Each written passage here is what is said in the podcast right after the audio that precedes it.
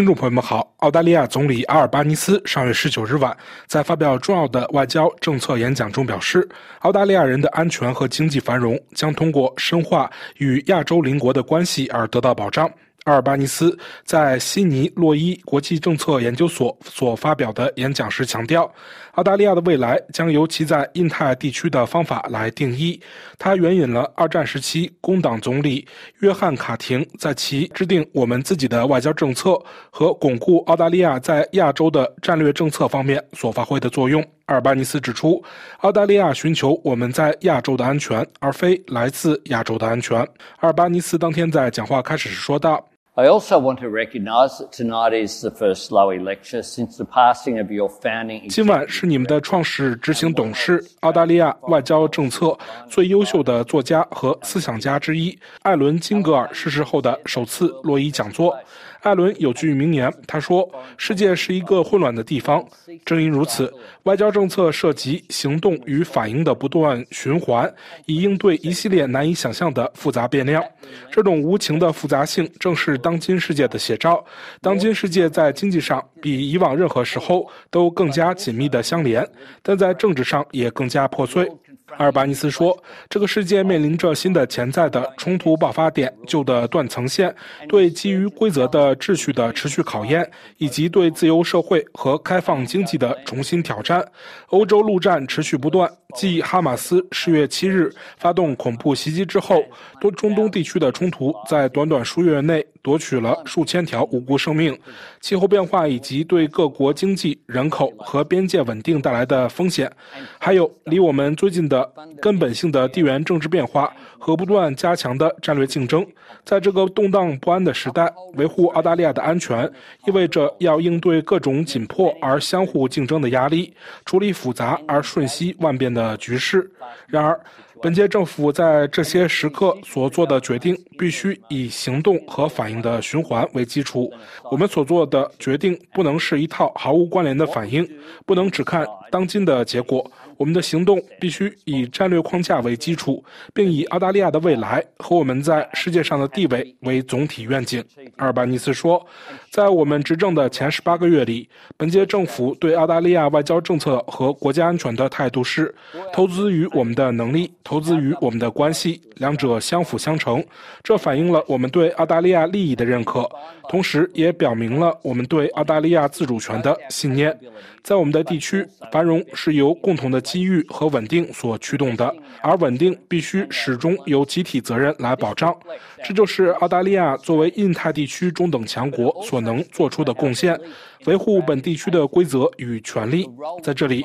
每个国家无论大小都能自由追求自己的命运，确保自己的未来。在这个地区，每个国家的主权都得到尊重。每个人的尊严都得到维护，我们都为地区和平与稳定做出贡献，因为我们认识到，一个更加安全的世界对我们大家都有利。阿尔巴尼斯说：“人们常说，世界舞台上发生的一切与澳大利亚息息相关，但我们不仅仅是他人野心相互作用的旁观者，我们的外交政策也不仅仅是发生在我们身边事情的目录。澳大利亚在世界舞台上的一言一行都关系重大，关系到我们的安全、繁荣。”关系到我们称之为家园的地区的强大与稳定，这就是为什么我们必须坐在会议桌前，在辩论中发出自己的声音，让我们成为气候变化解决方案的一部分，重振我们在区域和多边论坛中的作用，恢复我们与太平洋大家庭的关系，使我们成为他们首先寻求的可靠伙伴。支持美国与中华人民共和国之间对话的基本准则，把对话放在我们参与国际和地区事务的核心地位。因为即使在存在争议的问题上，如果我们能够在决策层面直接、坦诚地进行交涉，我们总会取得更好的结果。优先考虑沟通而非对抗，并不意味着选择简单的方式。这并不是澳大利亚要退出国防与安全的艰苦工作。和平永远是艰苦的工作，而国防与安全是这项任务的核心。必须建设、维护、捍卫和捍卫和平。我们不需要回顾太遥远的历史，也不需要离开本土太远，就能提醒我们自己另一种选择所造成的毁灭性代价。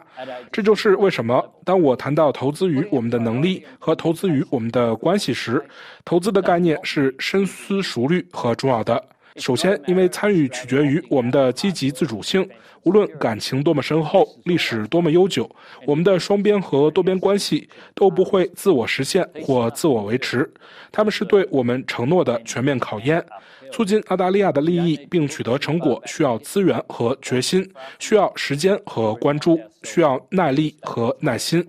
其次，因为澳大利亚投资于我们的地区和世界时，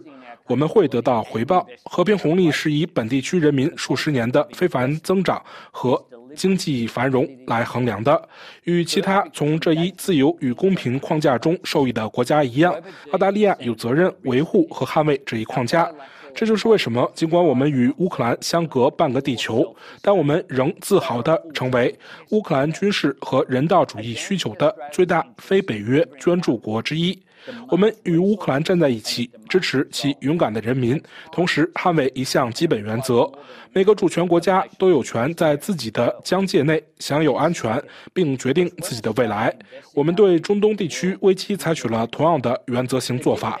从我们得知十月七日发生这些恐怖袭击、这些可怕袭击的那一刻起，本届政府就一直谴责哈马斯，并呼吁释放所有人质。我们哀悼在这场冲突中失去的每一个无辜生命——以色列人和巴勒斯坦人，因为每一个无辜的生命都很重要。我们将继续表明，在我们的社会中，偏见或仇恨、反犹太主义或伊斯兰恐惧症都没有立足之地。澳大利亚承认以色列有权自卫，而自卫的方式很重要。因此，我们呼吁以色列尊重国际人道主义法。这意味着必须保护平民和民用基础设施，必须允许人道主义援助送达急需者手中。最近，加沙敌对行动的暂停使一百多名人质获得释放，并支持增加向受影响的平民提供人道主义援助。阿尔巴尼斯说。澳大利亚希望看到恢复停火。我们支持国际社会为实现可持续停火所做的紧急努力。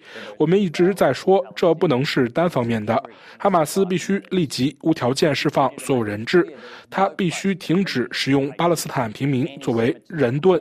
并放下武器。我重申我今年十月在议会中所说的话：哈马斯是敌人，而不是巴勒斯坦人民。哈马斯在加沙未来的治理中不可能扮演任何角色。加沙绝不能被用作恐怖主义的未来平台。我们任何人都不应放弃对最终目标的希望，即实现两国解决方案，让以色列人和巴勒斯坦人在国际公认的边界内安全繁荣的生活。阿尔巴尼斯说：“毫无疑问，澳大利亚未来的安全与繁荣将取决于我们在我们称之为家园的地区的参与力度和成功程度。”二战时期，约翰·卡廷前总理决定从中东召回澳大利亚军队，在巴布亚新几内亚与日本作战。这被广泛认为澳大利亚制定自己外交政策的开端。这也标志着澳洲的战略政策首次在亚太地区落地生根。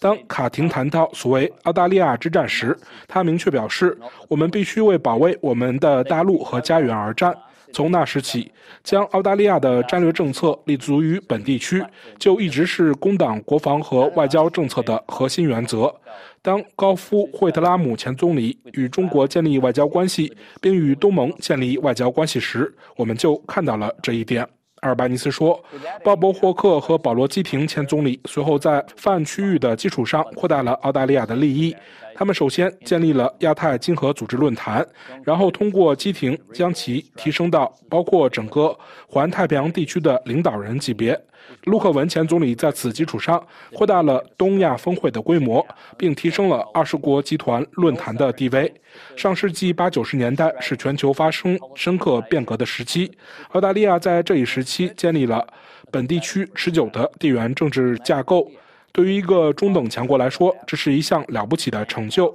我们这一代人面临的挑战和机遇是巩固和扩大这些成就，秉承工党政府的优良传统，并以此促进澳大利亚人民的最佳利益。这意味着对现有的框架和论坛进行现代化改造，使其能够增强我们在经济、安全和能源方面取得新进展的能力，保持并加强战略平衡，以适应不断变化的地区，寻找深化双边关系的新机遇。阿尔巴尼斯说：“对本届政府而言，这项工作始于印度尼西亚。我很高兴地说，澳大利亚和印尼在达成防务合作协议方面正取得显著进展。这是维多总统和我在多个场合探讨过的问题。我们所取得的进展，尤其要归功于副总理兼防长马尔斯的工作。根据国际法，这项新协议将具有约束力，它将提升我们两国的防务伙伴关系，使我们能够以新的方式开展合作。它将以《龙目岛条约》为基础，首先体现了我们两国之间深厚而重要的信任，加上我们与菲律宾建立的新战略伙伴关系。本届政府的行动清楚地表明，澳大利亚寻求我们在亚洲的安全，而非来自亚洲的安全。我们的繁荣也是如此。与世界其他地区相比，亚洲是澳大利亚经济命运的所在地。本届政府已明确表示，我们将继续坚定地致力于东盟的中心地位。我们也认识到，长期以来，东盟各国的经济在澳大利亚的经济思维中并不占据核心地位，对该地区的商业投资停滞不前，人与人之间的联系资源不足，贸易远未发挥其潜力，这削弱了我们的影响力和相关性。我们九月份在印尼雅加达推出的新战略，就是要改变这一状况。该战略名为“投资”，是尼古拉斯·摩尔提出的一系列战略建议，内容涉及能源转型、供应链适应力、更好的商业联系等各个方面。明年三月，我们将在墨尔本举办东盟澳大利亚特别峰会，届时我们将进一步推进双方的战略和经济伙伴关系。与东盟国家一样。澳大利亚和印度也是另一种长期以来未得到充分发展的关系。我们没有做足够的工作来将真正的感情纽带转化为两国人民和两国的经济的实际利益。令我感到非常自豪的是，澳大利亚政府正在通过双边渠道和重振四方安全对话机制，将我们与印度的伙伴关系提升到一个新水平，将我们共同的历史和文化转化为更强烈的共同事业感，包括更深入的战略合作，以维护印度洋和太平洋的和平与安全，努力实现我们在从清洁能源到高等教育等各个方面的伙伴关系的巨大潜力。阿尔巴尼斯说：“我们的印度侨民在实现这一目标过程中，每一步都显示出他们的重要性和价值。我在此提醒我们，我们的多样性和社会凝聚力既是国家财富，也是国际资产。抓住这些新机遇，并不意味着放弃现有优势。澳大利亚不必在更深入的伙伴关系和更广泛的伙伴关系之间做出选择。我们可以，也必须两者兼顾。”这就是为什么我们在加强与东南亚的安全和经济合作同时，还在巩固与日本和大韩民国的长期关系。即使在这两个伙伴关系中，我们也看到了更深入、更多样化的潜力。澳大利亚将继续成为北亚经济强国的可靠能源供应国。我们将帮助推动这些国家向清洁能源转型，并深化我们的安全合作。因为能源安全就是经济安全，也是国家安全。阿尔巴尼斯说：“半个多世纪以来，澳大利亚一直是太平洋地区最大的经济安全和发展伙伴。我们以伙伴、邻国和平等的身份参与其中。我们尊重太平洋岛国论坛等机构，促进太平洋大家庭的团结。”在此，我特别要感谢外长黄英贤和国际发展与太平洋事务部长康罗伊的出色工作和非凡毅力。我们的邻国了解战略竞争的现实，也了解他们在建设更具韧性的社区和更强大的经济方面所面临的问题。我们必须参与应对这些相互关联的挑战。We must engage on those interconnected challenges. 听众朋友们，感谢您的收听，也感谢苏伦雅的技术合作。请在我们的英泰纵览栏目中查看本期节目的详细内容。